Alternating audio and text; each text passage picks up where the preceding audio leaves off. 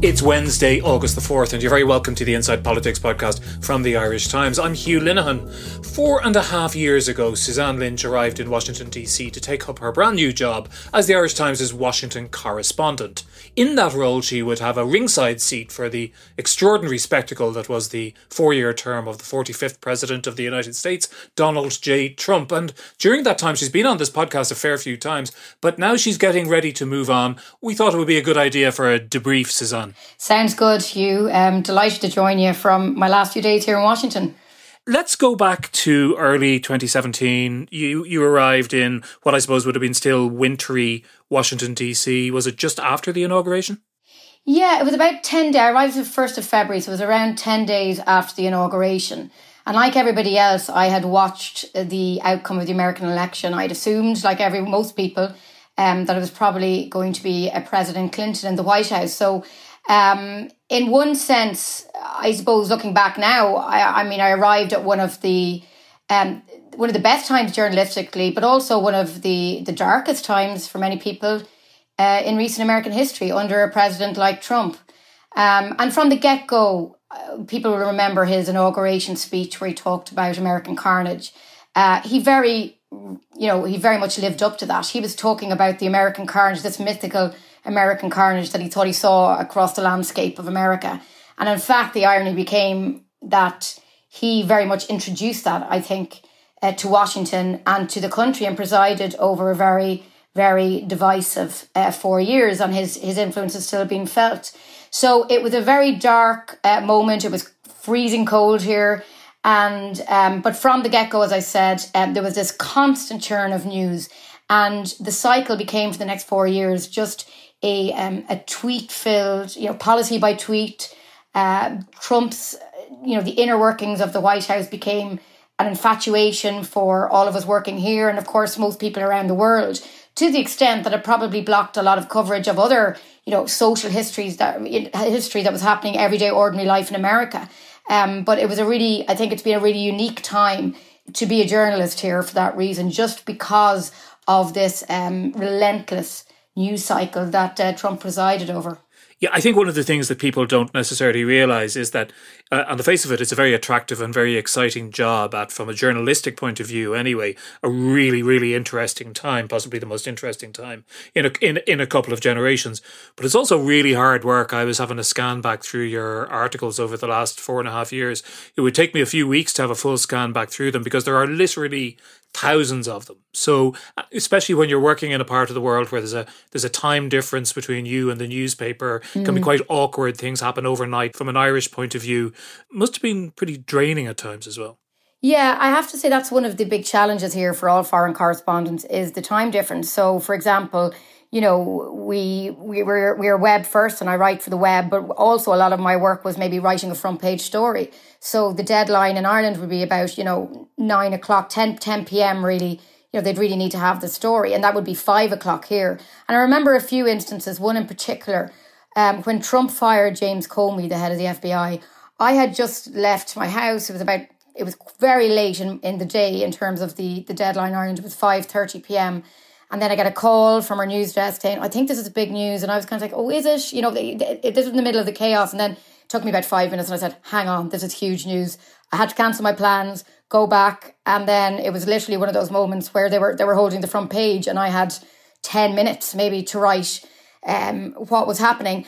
And of course, nowadays, you know, you can update for online, but of course, you know, newspapers still go to print and you always had this gap that I had to write something that was 100% accurate because there would be um, you know a 7 hour gap that something else could have happened in that time before the print would appear. So it was always a very very tricky moment. So that was a constant battle that if something would happen here around 3 o'clock in the day and I would then have to scrap what I'd written for the day start writing again and try and get on top of a story that was developing by the second sometimes.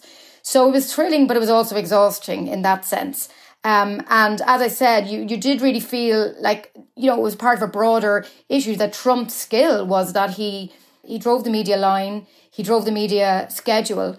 And in this such a unique way, the way he used Twitter that we'd never seen before, um, we were kind of at his beck and call in a way. And people felt they had to respond to him in his time, be it from the back of his car, be it from him watching TV in, in the West Wing. Um, and that meant that he just had this huge control in some way over the media narrative and over the pace of um, how he spun the day's news events. And of course, you know, he, uh, uh, I think Steve Bannon in particular, wasn't behind the, the fence in terms of admitting that, you know, creating an enemy out of the media, making the media the opposition was a, was a core part of the strategy. And then part of that was just throwing chaos at them all the time and keeping them on their heels. I wonder what that's like for the international press corps in Washington as opposed to the domestic press corps. Yeah, well, this is interesting because I arrived here from Brussels from four years in Brussels, where Ireland is obviously one of the members of the, the European Union. So, you know, I had great access in Brussels. Um, as the representative from the Irish Times, I used to go for briefings with like Donald Tusk, the European Council president, or the head of the Commission. I interviewed, you know, the head of the Commission, the head of NATO, and as one of the correspondents for an Irish newspaper, I got this great access, the same way as my counterpart in Le Monde or El País or the other European papers would. So then I come to America where, you know, it's not, you don't have any skin in the game. You're much more, it's much more a traditional foreign correspondent role where you're here as an individual looking at a different country and trying to uh, describe and communicate what's happening back to your readers at home. But in saying that, and this is one of the ironies um, of, of the Trump administration, I was pleasantly surprised at the access. So in my first few days, you know, I, I kind of said, well, what's how do we get to the White House briefings? And you know, I was allowed to just go in uh, every day to those briefings at one o'clock. And the White House briefing room, people will will remembered from shots on the TV. You'll have seen Sean Spicer and now Jen Psaki. It's a very, very uninspiring room. It's very small, very narrow, and the kind of you know the, the shabby beauty of it is that it's it's in the West Wing. It's you know around the corridor from the Oval Office, but it is a very, very confined space, not a very a big space compared to, for example, the big briefing room in the European Commission in Brussels. Um, and it was kind of a strange feeling that, you know, you kind of applied every week to, to get in and, and then they did, you gave your details, it was a Secret Service check. And then you just, somebody sometimes had to escort you. Now I have a, what's called a hard pass where I can get in whenever, whenever I want.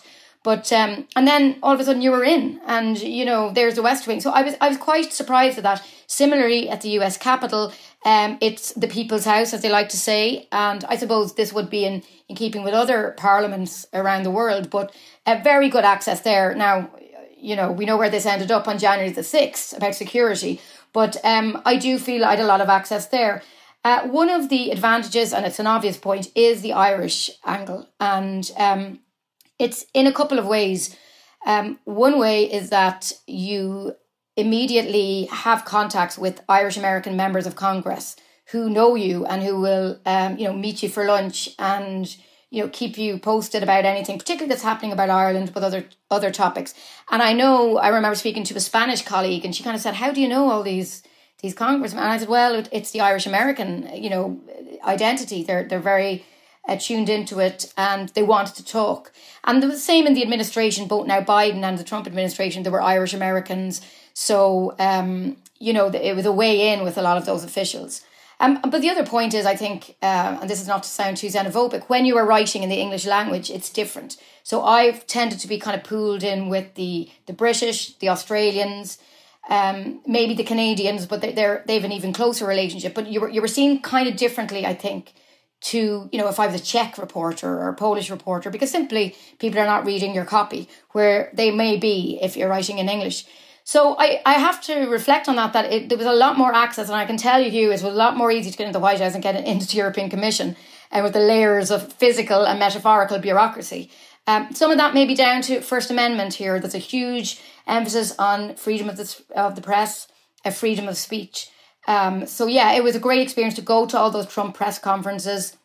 Um, for example, I was there the day after. People may remember this moment when Donald Trump took on CNN's Jim Acosta it was uh, just after the midterm elections in 2018, and there was a really acrimonious exchange. And I, you can see in the co- coverage, you can see my me in the background, kind of looking horrified and trying to keep typing on my laptop. But that was that was a, a, an incredible feeling. We were in the East Room and just you know felt like a, a physical altercation was about to break out and the place is bristling with secret service yeah i actually wanted to ask you about that because obviously we see all these things on the television and i and I, watching them myself and watching them back afterwards i always wonder how much of it is theater and how much of it feels like theatre in in the room, in the cramped little room, or does it really feel unpleasant? Mm. So in the White House briefing room, that feels like you're in a classroom, you know, a secondary school classroom. It, it doesn't feel like this, you know, hugely significant moment when you're at those briefings. But I can tell you for sure, and I was very close to Donald Trump in the Oval Office lots of times, and he was an extremely physically imposing person.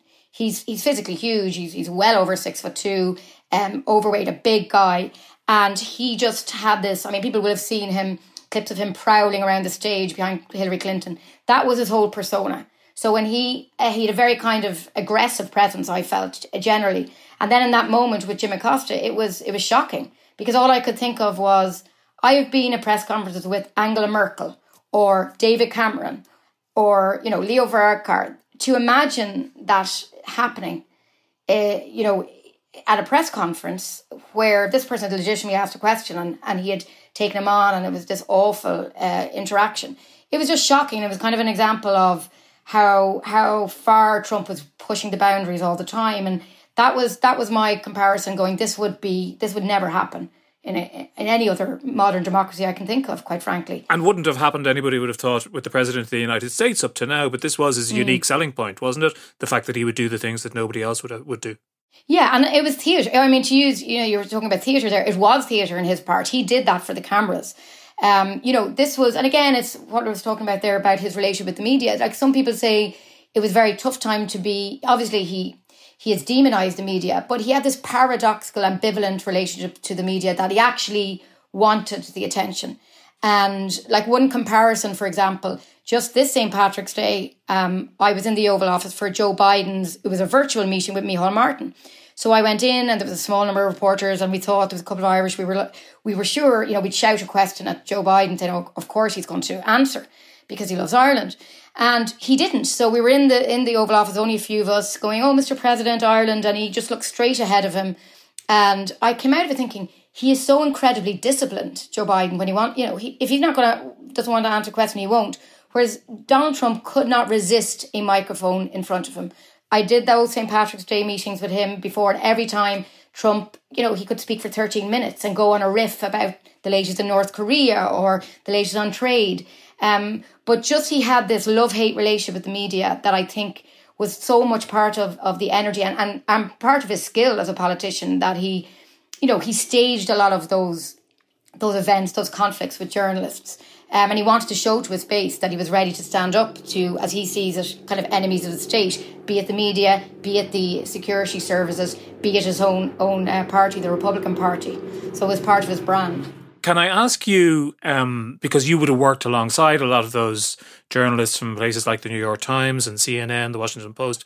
I mean, I get the impression, or I have the opinion sometimes, when we see their coverage up close, particularly during the last election, that they kind of got suckered into taking on that opposition role, which Trump wanted them to go into, and they they seem to have. I don't want to overstate it, but it, well, actually, I think this is definitely true of CNN. They seem to have fallen into opinionating on one side of the argument mm. too much, and that therefore, actually, to have lived up to the stereotype, which the tag which Trump was looking to put on them. Yeah, and I mean you're right in that. I think it's a broader. I mean, it's one of the the shocks I got when I when I arrived here um, was how partisan the media is, and there's a broader debate to be had, of course, about a public service broadcaster.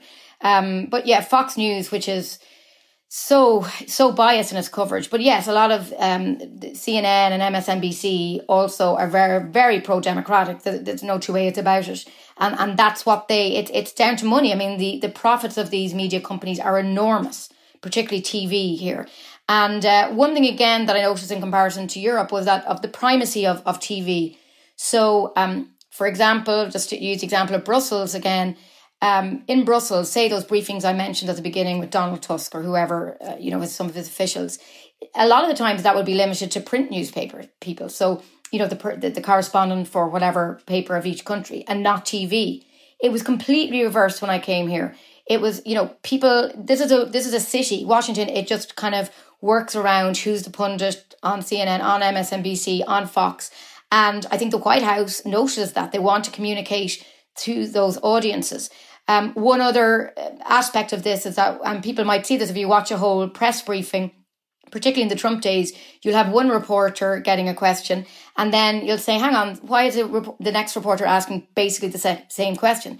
That's because they want a clip of themselves asking the question, which is, you know, you know, there's obviously major ethical issues about that. That is not the role of a press briefing. The press briefing is that these members of the press who are privileged to be in a press conference with the president should be asking questions of him on behalf of the public, essentially. That's the role, not that they get a clip that can be then played on their own channel. So, um, you know, and then the money talks here. I mean, you know, we might talk about this, but you know, they have a traveling press pool, but the um the cost of that that's borne by the uh by the network or the publication, which is good in a way. It's not borne by the taxpayers, but some of these bills to travel with a president abroad can be six figure bills. I mean, it can be enormous sums. So I think there's an issue there that the more deep po- pocketed you are, you kind of get more access, and you know it shouldn't be like that. Now, to be fair, at the moment, um, I know the White House initiated the thing in the, in the last few months where they were taking um, dial in questions from journalists across the country, which was, I thought, a great idea. They've also included a much wider group in the pool, including myself and lots of regional papers. So there is a move to expand this. Um, but yeah, the dominance of TV is definitely something that's, uh, you know, a characteristic of American culture but also very much a characteristic of the political world here in Washington. And can I ask you? I mean, it might be difficult for you to answer this because you landed into this just at this moment of high drama when Trump had just been elected. But this is, as you've kind of indicated there, it's a company town and the business of the town is politics, whether you're an elected politician or a staffer or a lobbyist or you work in the media or anything. And they just had this bomb thrown into their, what for many of them was probably a relatively cozy life. Was there a sense of that there, that kind of shock or maybe awe or some combination of the two? I mean, I think there's a, again there there is definitely something in that. Um, there's a there's a broader debate, which is an interesting one about I mean, the BBC is struggling with this as well about the left leaning nature of a lot of journalists and, uh, you know, a lot of media professionals. Mark Levin, who is a very well known Fox News commentator, but kind of writes interesting stuff, he wrote a book about this recently, which he kind of annihilates the mainstream media saying they're left wing. Um, now, obviously, Trump was using this as a stick to beat the media with, and I'm not, I'm not condoning that, but you are right in that it probably, you know, ultimately a lot of journalists here probably, you know, agreed with the political views of Obama, for example, um, you know, or the classic case, this, this is going back a long time, but uh, Ben Bradlee, the legendary editor of the, of the Washington Post and reporter, he was extremely close with John F. Kennedy to an extent that no one knew at the time that how close he was personally to him. Um, so there's a bit of a feel about that at the moment because a lot with the Biden administration, a lot of the officials who worked in the Obama administration, like the Secretary of State Antony Blinken, like the National Security Advisor Jake Sullivan. They were all around in the Obama days in different roles. Now they're back. So, you know, I can see it with some of the journalists who are here since the Obama administration. They're kind of almost relieved, you know, the, the good guys are back. Um, but look, I mean, it's it's not to condone Trump in any way, but it is an interesting uh, idea. You know how you know the whole issue of media objectivity here and um, you know how journalists put aside those personal views uh, to to try and report. Actually one memory just just come back to me as, I, as i'm speaking to you here. I remember in it was june 2017 and it was it was the day that trump pulled out of the paris climate accord and i went to the press conference in the rose garden. And ironically because it was about climate change it was a scorching hot day people were kind of sending around suntan cream to each other, trying to help. And he got up and he, he gave this most inflammatory speech. I can't remember the details about why he was pulling out of climate change um, agreement in Paris. And I remember just one of the American journalists beside me just kind of whispered and said, My God. And there was silence from everyone around me. And then he finished his his speech, his inflammatory speech, looking into camera. It took about 90 minutes, as it usually did. And everyone was just said nothing just quietly put away their equipment. And I remember sitting there thinking, God, how would I feel if this was my country? And I felt for them. Um, and then they got up and they did their piece to camera and tried to be, you know, say what just happened by the president. So, you know, I am sympathetic. It must be very difficult to cover a president to be that close to something that was, in many minds, so damaging uh, to America that question of of America as a whole, and and just setting aside for the moment the last year and a half of COVID and the election campaign and the way that panned out. But but before that, obviously part of the gig is to get out and get some sense of the real America and what people are thinking around that huge uh, and very varied country. And you would have had a chance to do that certainly in the first uh, three years or mm. so that that you were there. And I always wonder how much of a disjunction there is. Sometimes I I read pieces or hear people saying that the kind of the apparent madness at the top of government is not actually reflected in what's happening in the in the towns and the cities of America. And then other people, you know, particularly in light of some of the things that have happened around Black Lives Matter and George Floyd and things, say actually this is a you know a powder keg at the moment. What did you see and what do you mm. think? Well, I suppose you know, looking at the first couple of years, I did a lot of uh, travel around America, and everyone was after the same story like, how did we get this wrong? And let's go and, and talk to Americans about why they voted for Trump. And there was a lot of focus on the Rust Belt um, areas, which I've traveled to Pennsylvania and spoke to people there. And to me, that was quite obvious um, why those people voted for Trump. And I could understand it. These were people who who had lost their jobs. One reason being globalization, a lot of reasons being technological change. But I, there was a there was a tech, you know, there was an economic reason there that was, you know, completely rational to me. Why they had, you know, Bill Clinton had signed trade deals and they felt that they had been left behind by the Democratic Party. So I kind of you know, that was easy enough to conceptualize. But as you went further south and west, you know, people then voted for Trump for very different reasons. And that was mostly cultural issues. It was the fact that abortion in this country is still a hugely, hugely divisive issue. And, you know, people, millions of Americans, voted for Donald Trump and will vote Republican no matter who it is because they see the Democratic Party as being um, too pro choice. And that is the reason they vote. And over the last 20 years or so, this goes back to the time of Clinton and Newt Gingrich when he was in the in the House. Amer- I mean, polls show this. You're much mo- less likely now to vote for uh, the opposing party, if you like, to switch vote than you would would have been 20 or 30 years ago. So um, the Republican Party in particular has moved more to the right, and um, they've they've captured that kind of cultural identity politics. The Democrat Party have actually got a different problem because they have got all these disparate groups. So part of the Democratic Party are moving more and more to the left to the point that some centrists like Joe Biden are trying to rail against that, saying slogans like defund the police in in parts of, you know, Oregon you know, we're going to lose middle ground voters if, if we start, you know, embracing these very, as they see them, extreme views. So they're trying to always keep their party in check. I think the Republicans have kind of, in a more clever way, in one way, consolidated their vote. And they're now, there's, there's swathes of the country. You know, I went to Kansas um, to visit Irish friends who were living there actually, and I did a, a, a I did a piece about the, the farming vote. I mean, you would not find a Democrat voting, you know, it for 500 miles. Just everybody was cultured there. They were voting for Republican. That was it. Um, so that's the worry about the country that these views are seen as so entrenched, and there are two Americas, but I think the Americas are on cultural identity issues, um, like abortion, um, like religion, um, and things more more so now and over the last couple of years on race and the whole debate about you know American history and the Black Lives Matter movement in the in the wake of the George Floyd protest. So this has become the new fault line. But the, the, the culture wars here are very, very strong. And that that's what Trump, I think, tapped into.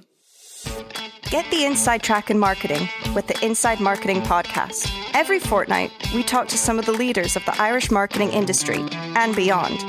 Whether it's the death of the cookie, the future of search, or exploring the world of gaming. Find out what it means for marketing in Ireland. Follow Inside Marketing to get inside marketing. Brought to you by Dentsu Ireland and the Irish Times Media Solutions. Available on all major podcast platforms. One of the things that's always struck me about America, it's really obvious, but it struck me anyway, so I'll say it. I mean, I lived there for a couple of years myself in the 1980s, is it's a country that changes a lot faster than most countries do, and that's partly because it's a country of, it still is a country of immigration and the melting mm. pot. There are all kinds of it, it's huge. There are all kinds of tensions and different interests in in conflict with each other um, all the time. So the argument of ten years ago can be very different from the argument of of ten years time. But as you say, something that's clearly happened is is what they call the great sorting, isn't it? And that you know places that used to be politically mingled or heterogeneous are now mm. you won't see a, a, red voter anywhere in a blue city and you won't see a blue voter anywhere in a red suburban or red rural area and all of that is very bleak for any prospect of some kind of more um, more pragmatic and collaborative politics breaking out in the in the foreseeable future isn't it yeah, it is. And I mean, Joe Biden kind of campaigned on I can reach across the aisle. I'm a centrist Democrat who has spent my whole 36 years in the Senate working with Republicans. Um, but, you know, some people would say that's naive. You know, so far now he is getting through this infrastructure package as we speak, which he's got 17 votes from Republicans in the Senate. But then, you know, infrastructure is something that everybody likes um, you know, you, know, you're not. You're, everybody's constituents are going to like more money for the roads and rails. Although interestingly, and this is just a tiny example of this, one of the issues in this massive package that's going through is that the um, members that represent cities and more democratic leaning wanted more money for public transport. And the, the Republicans who represent more rural parts of the country want more money on roads and highways because they don't really do public transport. So you can kind of see these divisions even creeping into a policy or a legislative priority that has broad backing. Um, so Biden's issue, I, I think a lot of people in on the Democratic side were burned during Obama's time because he he took office at the beginning of you know the financial crash and they pushed through a huge expansive fiscal package and he he worked a lot as did Biden with Republicans in Congress to try and get uh, you know a deal everyone could sign up to and really, what people say is that they negotiated, they changed things, they watered it down, and ultimately, you know what? None of the Republicans voted for it anyway. So you kind of get burned from that experience.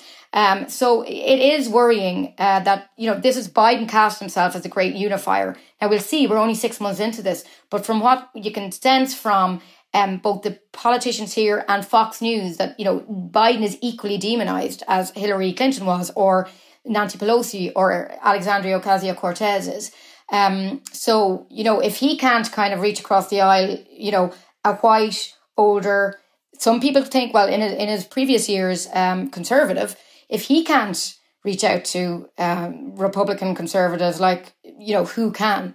So it is. It does feel that these two parts of America really are not talking to each other. Although there might be a flicker of hope in the fact that I think a, a, relatively substantial number of Republican senators have signed up to this particular infrastructure bill, at least, which which didn't mm. happen under Obama. So to some extent, Biden has been yeah. justified, at least to some extent. But let me ask you a kind of a further uh, question about that, which kind of runs deeper on that, and it's really it's my, my it's my big question, really, which is isn't America completely screwed? Because the forms of government it has, which were largely devised in the 18th century at a very different time, a very different place, and very different people with very different values, have been sort of become baked into their system. There's no sign really of constitutional change that might address something like the problems with the Electoral College, the unrepresentative nature of the Senate, the bizarre lifetime appointments to the Supreme Court, the, the right that political parties have to gerrymander when they're in control.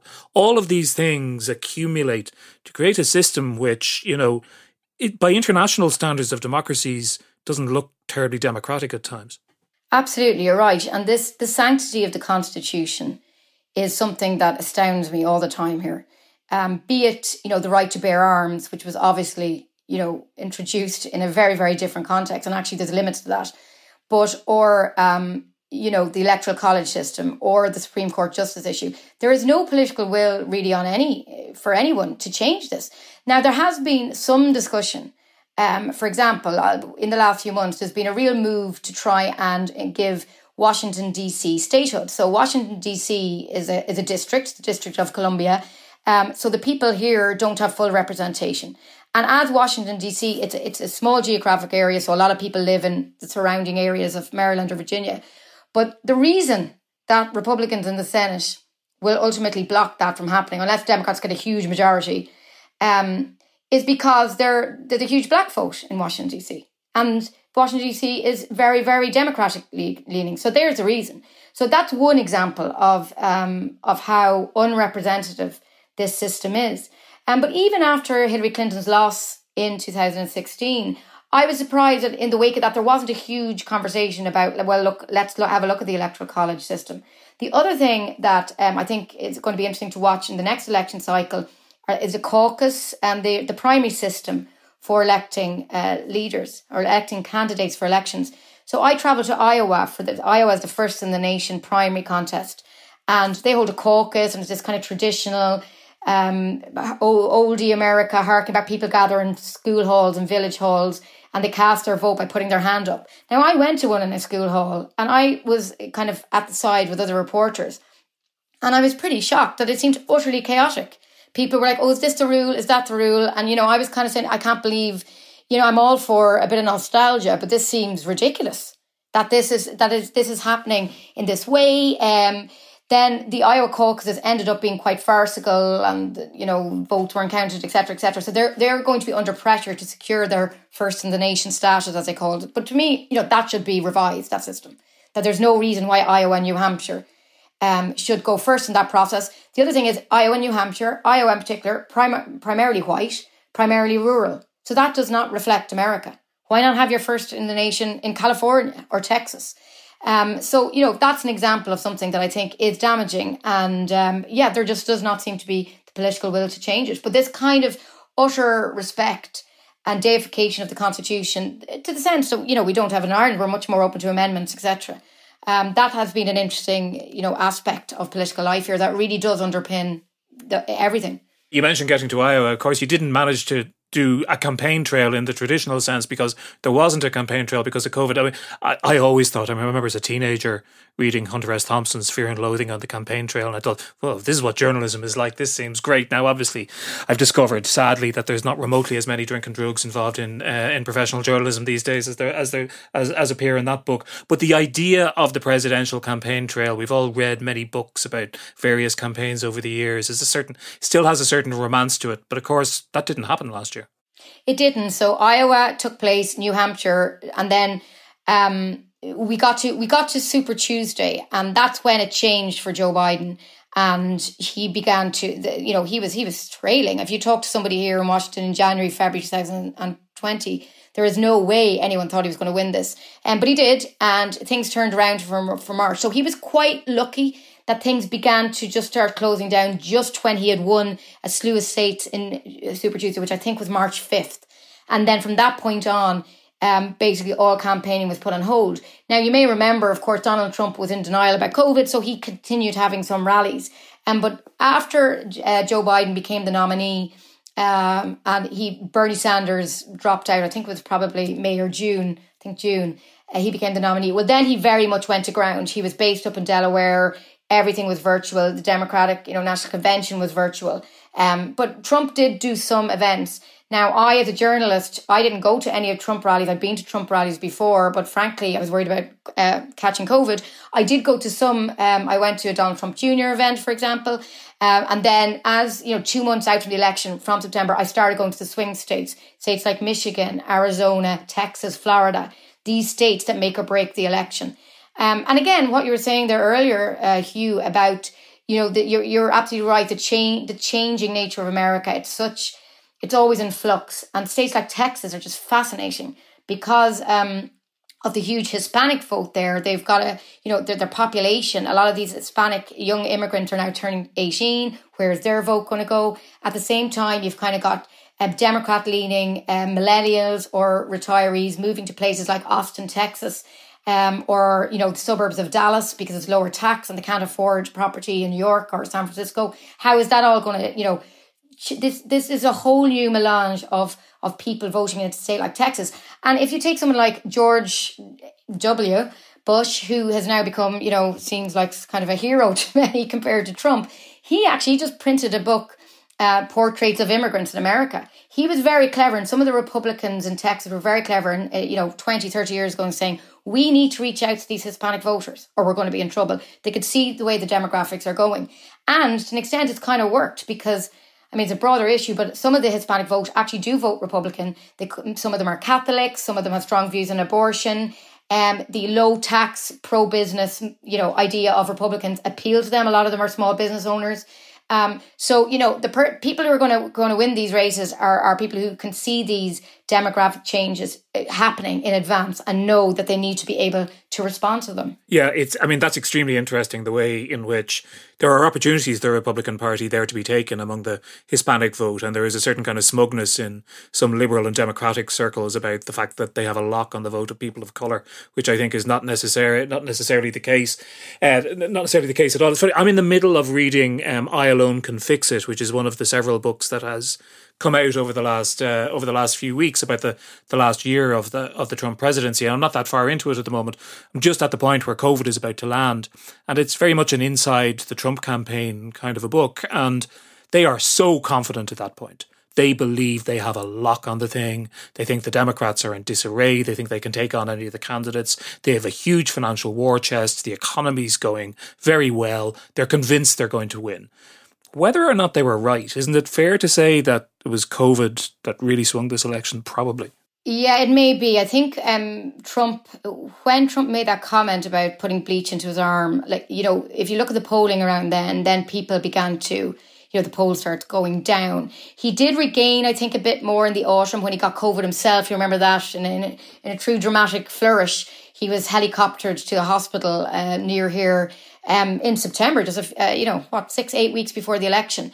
Um, so yeah, I think, and I mean, we we need to to remember, you know, obviously Joe Biden won this. Um, he won it decisively, but it was by no means, you know, I I would have thought that Joe Biden may have won by a much bigger margin. Being quite honest. Um, you know, he won, but like nothing like Obama's first victory or Ronald Reagan's victory. I mean, nothing near that level. So um, it is, you know, it was a wake up call to people. I mean, the problem for Democrats is like, you know, if they can't win, you know, say Georgia, for example. Now, Georgia was very, very tight in the end. Um, and Democrats did win it. And Trump, of course, tried to overturn other results, which is a whole other story and it's been litigated. Um, but you know, I was down in Georgia, a really interesting state. Again, some of these demographic changes I, I mentioned that you know more middle class people moving into the suburbs of Atlanta. But you had a whole swathe of people, say in Atlanta, middle class women who despised Donald Trump, who were Republican voters, um, and who despised him. So they were never going to vote for him. But you know what? If they had a different candidate in four years' time, they're going to go back to Republican. You know, so so the idea being, you know, if you're not going to be able to beat Donald Trump, who are you going to be able to beat? Um, so, like, I think that that's worrying for Democrats. Um, Trump won Florida which is a real problem because it's got a huge number of electoral points. Big issue for Democrats there with the Hispanic votes, but but also you know, so he did. There are some again Texas comfortably went Republican as well. So um, you know, there are lessons for that for the Democratic Party, and as I say, what better foil for most for a lot of people in this country than having Donald Trump on the ticket? If you had a more palatable candidate in 2024, well, then I think Democrats would be back under pressure in states like Georgia and Arizona, where uh, which they narrowly won this time. Yeah, but having said that, looking at the huge turnout for Trump, it was the second biggest vote a presidential candidate had ever got, was what he got in the last election. Um, he turned out voters who wouldn't necessarily have turned out for those more moderate Republican candidates. Many of them voters who just didn't vote previously, and there is a question if they came out with with the kind of candidate who appealed to that Republican middle class voter in Atlanta, um, would those other voters turn out for them? That's a very good point. And I, re- I interviewed when I went to rural Ohio and went to a Donald Trump Jr. rally. I remember the people I interviewed there, first time voting. They were with the MAGA hats, but they hadn't voted the last time. And that it, it was almost spurring them on the fact that they felt that um, Trump could lose this, that he got that vote out. He was a motivating figure. So, yes, that's a very, very, very good point. I mean, this was always the argument on the Democrat side that they felt you know, more more progressive Democrats would say, yeah, Joe Biden might be centrist and he might appeal to some middle ground Republicans, but he's not going to excite anybody. So you're not going to get many voters out to vote for him. Now he got en- enough voters, but people on the left of the party said, no, you need a more exciting candidate. Bernie Sanders will get the numbers out in Michigan. Bernie Sanders will get those young voters. People, you know, so that was quite interesting. In the end, Biden did have enough to get it through in places like Michigan and Wisconsin, those Rust Belt states, but you know, by by a very small margin. So that's going to be a, a question for Democrats looking forward to 2024 too. And speaking of 2024, one of the one of the thing, things I remember which was very striking quite early in the campaign was I think you were on an Irish Times podcast and we are talking about Kamala Harris and as I say it was early days yet and she was definitely seen as one of the one of kind of the strong candidates, one of the three or four front runners and you were most unimpressed by her. It was at you. You went to her at a rally at. Yeah. I can't remember if it was North Carolina or South Carolina. It was one of the Carolinas anyway.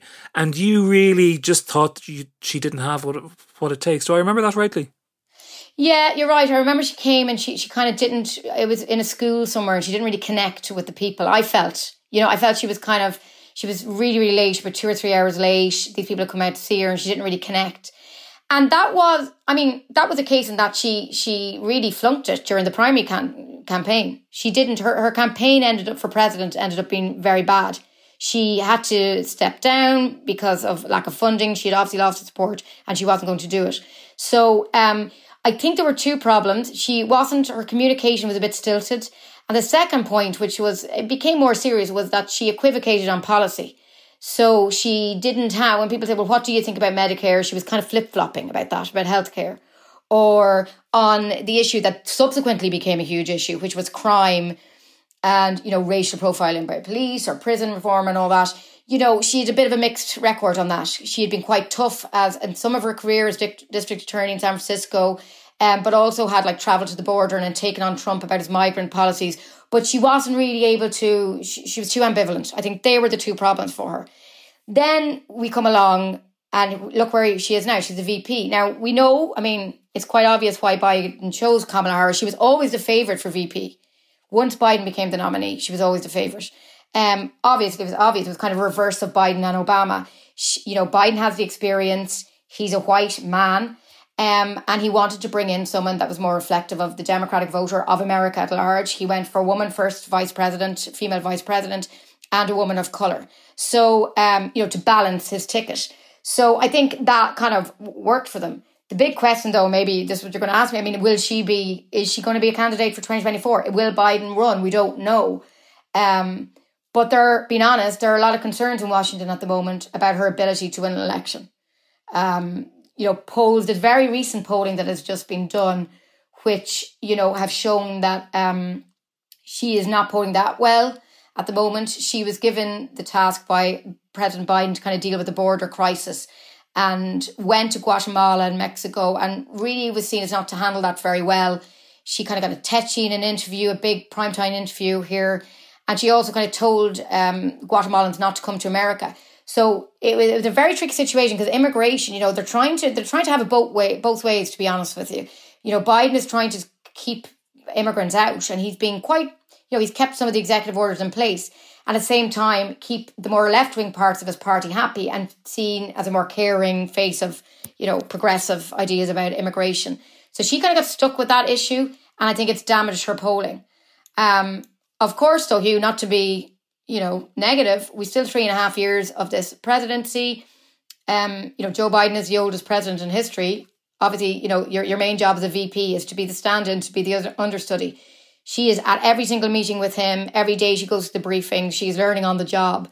So I suppose if you were going to, he he felt that she was the person that could do the job if something happened to him. And I think most people would say yes, that that is very true but the case is not proven that she's electable at the at the national at the national level yet. A last big question um, to you: January the sixth was a historic moment in the United States. I still struggle to figure out exactly what kind of a historic moment it was. You know, it ranges depending on people's political perspectives and other things. It ranges from being a you know a, a failure of security and a, a shameful riot in in which a number of people certainly died, and we should acknowledge that, to being a full blown insurrection to rank with, you know, almost the events of the Civil War or the British burning down the capital in 1812.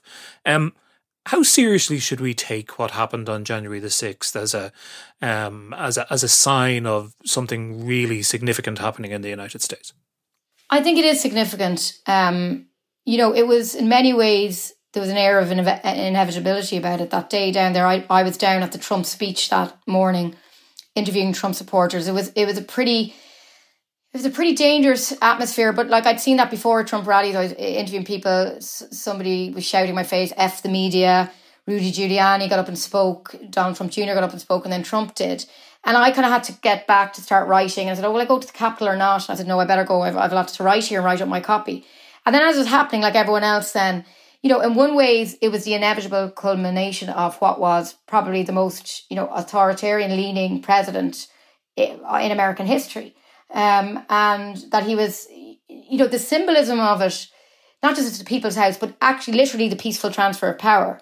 That that's what was happening that day. They were they were counting the votes. It was a procedural issue for the election. And basically, Donald Trump was not accepting the election. His supporters were going up to protest that. So, you know, the fact that it's, you know, the basic tenets of a democracy, you know, freedom of the press, peaceful elections, peaceful transition of power. And if America can't do that, I think they've got a major problem. You're seeing it now at, in bodies like the UN. At every moment they get countries like Russia, countries like China, um, who've got serious issues around authoritarianism. They often cite this to America at the UN and say, "Well, look, look at you guys. You can't even do your peaceful transfer of power. You can't even your, your outgoing president won't accept an election. They will turn to them and say, Look at you, America. A black man can be killed by a white police officer who kneeled, presses his knee on a neck for nine minutes in this horrific fashion. And that's what's happening in your country. So don't lecture us about human rights abuses. So I think Donald Trump has done a huge amount of damage uh, to America, the idea of America, American kind of democracy, and its its status as a country where the rule of law, you know, is is sacrosanct.